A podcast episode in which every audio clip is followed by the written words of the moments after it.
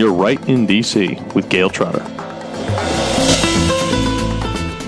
This is Gayle Trotter, host of Right in DC. Today, my guest is Scott Stump. Scott is the president and CEO of the National Desert Storm War Memorial Association, which is working to build the National Desert Storm and Desert Shield Memorial on the National Mall in DC. Scott, thank you so much for joining us. Thanks so much for having me, Gayle. It's an honor. I was having breakfast with a mutual acquaintance of ours who's also a former military person. And we started talking about Scott and your efforts to build a memorial to Desert Storm, Desert Shield on the National Mall in DC. And I remember vividly when I was in college. I think I was a second or third year, I think it was second year of college, and I was in my sorority house, and the news broke out that we were fighting back against uh, Saddam Hussein rolling into Kuwait and taking over a sovereign nation. And that was truly the first time in my lifetime that I was plugged into military action to that degree. And I think part of it was because I was in college. So a lot of my contemporaries were of military age. And certainly at that time, people thought from media reports that this was going to be a long slog, that we would lose many young men and American women. And it was something that was on the top of everyone's mind. Take us back to that moment. How were you involved in the buildup to that moment? Sure. Well, I, I, first of all, I want to uh, thank you for not saying you're in grade school, as so many people do, because th- then I start feeling really, really old. Uh, but but you know you know you bring up a great point, Gayle, that uh, you know people really do have a tendency to um, not remember the fact that there were some very dire predictions uh, leading up to this. You know, we had uh, responded pretty quickly with Desert Shield. Uh, I believe it was August 7th, which was literally five days after the uh, the the invasion of the Iraqi forces into Kuwait. Uh, and that you know that led into a you know prolonged you know six seven month buildup, which was also um, to shield the Arabian Peninsula, Saudi Arabia, but really entire the, the entire Arabian Peninsula was protected so that uh, you know Saddam Hussein and his forces could not continue on and, and occupy the entire uh, peninsula. But it was a very tenuous time. It was very uncertain. You know, we weren't that far removed from Vietnam, and there was still a certain feel in the air of are we up to this? You know, the media. Uh, you know, God love them, but they weren't the most supportive. And I was um, a Marine Corps infantryman. Uh, actually, I was in the reserves, and I was finishing my last course in college when I got the letter, and wow. said you have five five days to report and oh, by the way, make sure you have enough gear for uh, you know 12 to 18 months. So it was very uncertain. Um, you know, we fully well expected that we were going to, you know, there are going to be a lot of us that were not going to be returning home. So it was a very uncertain time uh, that weighed heavily on everybody's mind. What inspired you to join the Marine Corps? Well, I always was up for a challenge. I, I still am, I guess. And, you know, I, I hear some people out there say, well, you know, there are people that don't even know anybody that ever served. And, you know, that really wasn't my case. I've got um, my family on, on my dad's side. You know, they all served, you know, World War II veteran, uh, veterans. My dad was in uh, Korea. My mom's side goes all the way back to General Washington's, uh, George Washington's army. So it was just kind of the natural thing to do. I wanted to serve and to uh, to be challenged in particular with the uh, with the Marine Corps. I, I don't think I would have been a good Air Force guy. well, back to what was going on on the ground at that time. I think a lot of people get confused between the more recent Iraq conflict with the conflict that went on with Saddam Hussein and Kuwait he was obviously a terrible, terrible person, one of the worst leaders that you could imagine for a country. Uh, but so he, he mistreated his people terribly. And that was contained mostly in Iraq at that point. Um, certainly, there were incursions into other countries through, um, you know, secretive operations and things resembling that. But take us to that time when Saddam Hussein rolled into Kuwait, and we know of mutual people whose parents fought um, against it. They were part of the Kuwaiti uh, government, and they found themselves in very dire circumstances. Well, you're you're so right, Gayle, and, and literally it was overnight. Um, you know, people not to get in, into the diplomatic, uh, you know, process, but you know they were assured several days before by um, you know Saddam that he was not going to. Uh, uh, invade. You know, he was using the excuse of the whole oil thing. I mean, it was just really a, a, a very um, just a strange time. I'm sure that it was just an absolutely uh, surreal experience. I've spoken with and have a number of Kuwaiti friends who, um, you know, it was just a surreal experience, something that they just never could have imagined. And this gentleman had designs uh, on making Kuwait that, you know, really officially the 19th province.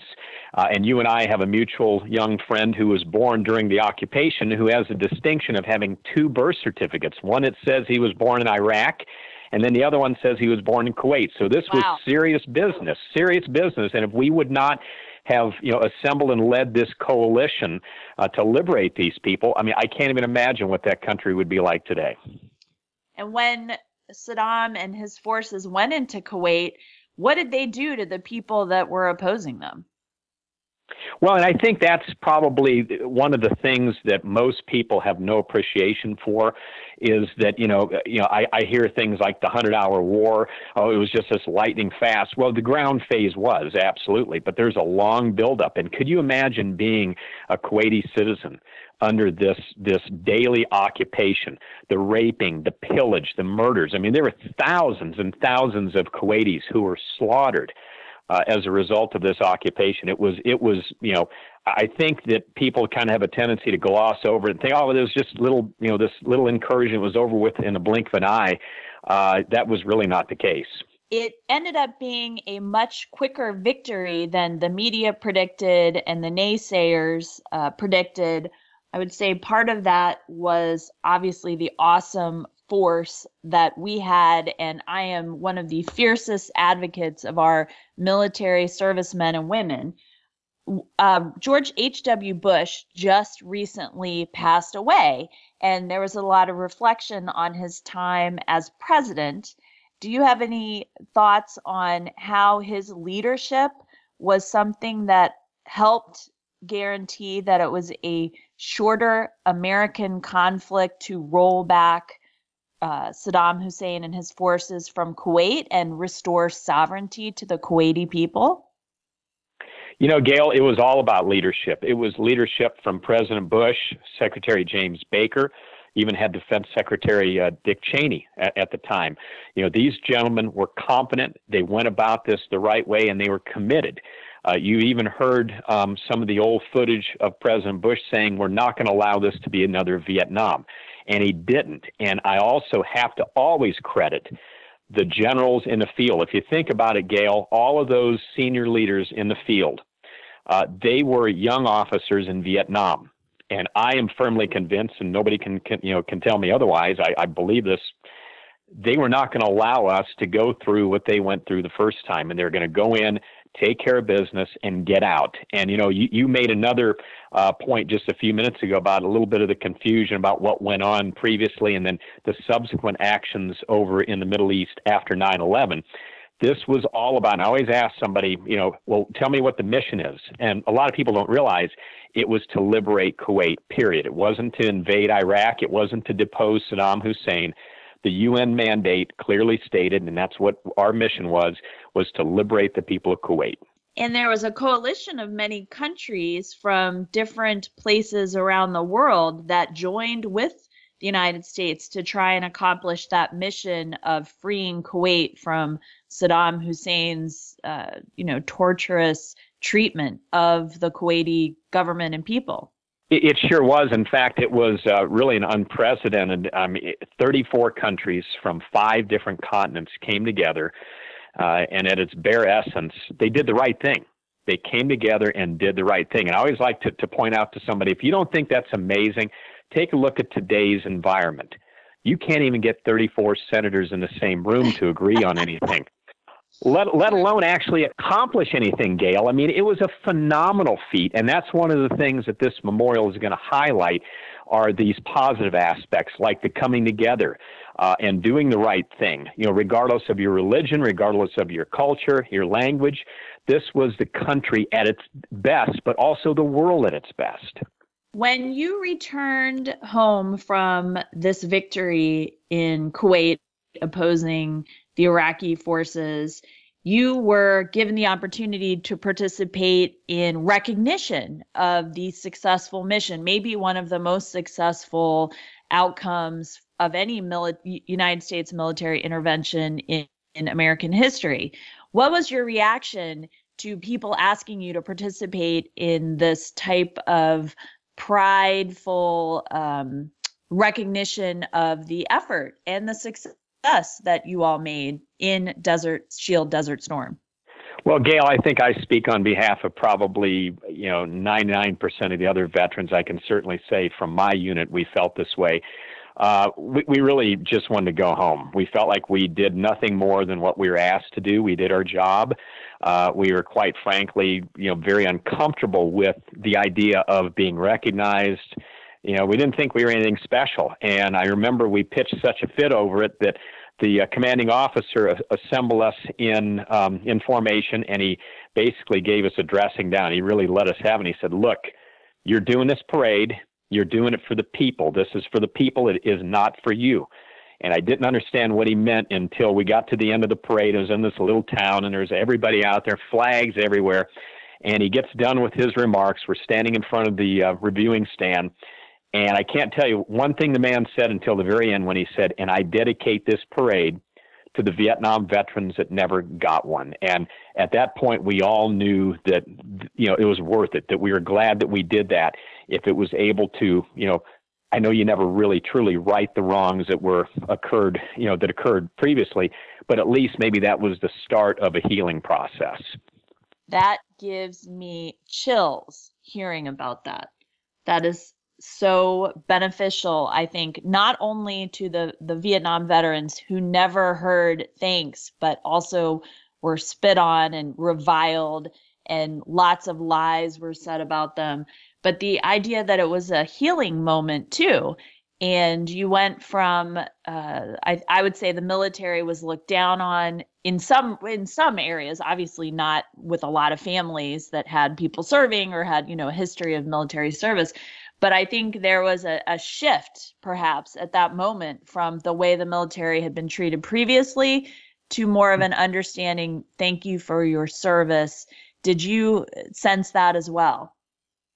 You know, Gayle, absolutely, and that's one of the things that the, the, the story that this memorial is going to get across. And of course, it's a challenging um, aspect of the memorial. How do you uh, display this, as we have come to call it, the pivot? And it's a pivot in the public treatment, you know, the general public, how they treat and view the military.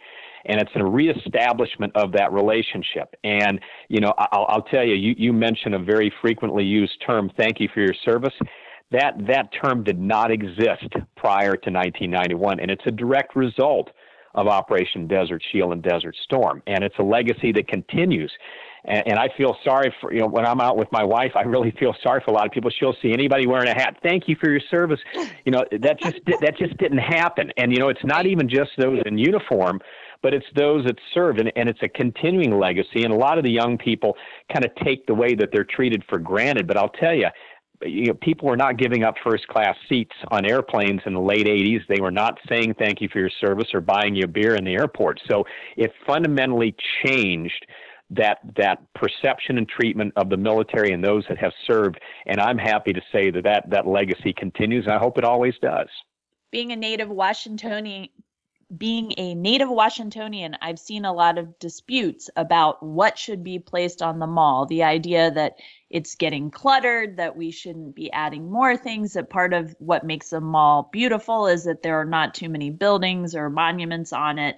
So I'm curious, when you went through the permitting process, and, and I understand that you have received permission to actually build the memorial, did you encounter any of that opposition? You know, Gayle, we heard it. Um, we, we did hear it from time to time, and, and we agree. I mean, you know, we don't want to uh, have a proliferation of a lot of things out there to where it's it's too busy. And I just want to make just one thing clear for all of your um, listeners and your audience is that we're not technically on the mall. Um, we are in a, a, on a parcel that is adjacent to what's called the reserve, or the area where you know you can't build.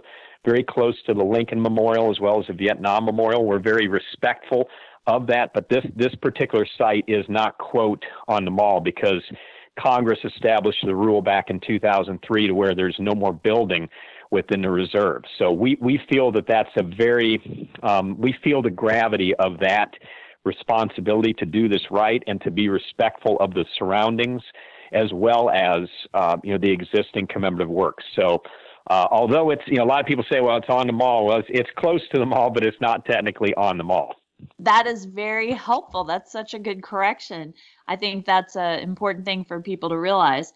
As we look at the area that the memorial is going to be placed, as you mentioned, there's already a World War II memorial, there's a Vietnam Veterans Memorial, there's a Korean War Memorial, there's the Lincoln War Memorial.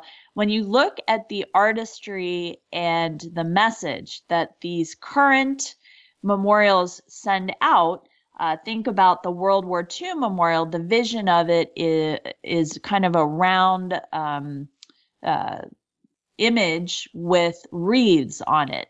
And to me, it reminds me a lot of sort of a Roman idea, uh, inconsistency or with consistency to the rest of a lot of the Greek style buildings on the or you know government buildings around the National Mall. When we look at the Vietnam Veterans Memorial, it's a very different visual uh, that people encounter. It's this black wall. If if people haven't gone to see it, you should absolutely go to see it. It's a very uh, dark wall with the names of the casualties engraved on the wall and they're very iconic photos of survivors and relatives of those etched in the wall, uh, putting their hands up against the names of their loved ones or their comrades in arms. And I'm curious, could you describe for us what the National Desert Storm and Desert Shield War Memorial will look like and what is the meaning that should be conveyed by the artistry behind the design? That's a that's a very um, a, a, great question. It's it's a difficult question because we're right now we're in the throes of working through the design process, and I'll just say and give our team a tremendous amount of credit. We have some wonderful professionals. I'm talking 30 year professionals in the landscape architecture world as well as the architecture world. Uh, we brought some artists in for some input. And as I mentioned earlier, Gayle, you know this this this memorial is going to be unique in that although remembering the the fallen is of utmost importance, it's not going to be a place of mourning like you know Vietnam. We have these positive messages to to convey. Uh, and on a personal note, I've got a cousin whose name is on the Vietnam uh, Memorial. You go there, and it's not what I would you know say is a real uplifting experience. Other than you can say, well, there's 58,000 names on here. Thank goodness there aren't 60,000 or more. Whereas ours, the challenge is being able to tell that story, the unity of the coalition coming together, you know, the liberation aspect. This was all about liberation. And, you know, our location is very close to Lincoln. We think there's some symbolism with, you know, the greatest yes. liberator in, in, in our country's history. This was about liberating Kuwait. Ties in very, very well. So we're working through those aspects. And I can't tell you exactly, you know, and, and I'm not an expert with, uh, you know, neoclassical or the Greek revival, any of that. But I can tell you that I, I think it's something that is going to be, um, people are going to outwardly appreciate. And our hope is that they'll outwardly appreciate it and be wowed by it and want to come in and learn the story and they're going to absorb the story. So, you know, we're building this not just for today or next year, but we're looking at how are people going to connect with this and learn the story 50 and 100 years from now. That is excellent. If people want to find out more about your effort and hopefully donate to the effort, I assume that this is privately funded. Is that correct? It's 100% privately funding. We're taking no federal funds for it. You're absolutely correct. if people want to learn about how to contribute or find out more information about the proposed memorial or find out information about you, where can they go? They can go to uh, N as in Nancy, NDSWM. So NDSWM.org. We also have a very active uh, Facebook and social media presence, and uh, we'd love to hear from you all. Scott, thank you so much for joining us. Thanks so much for having me, Gayle, and thanks so much for your interest and, and support for the memorial, and, and keep up your great work.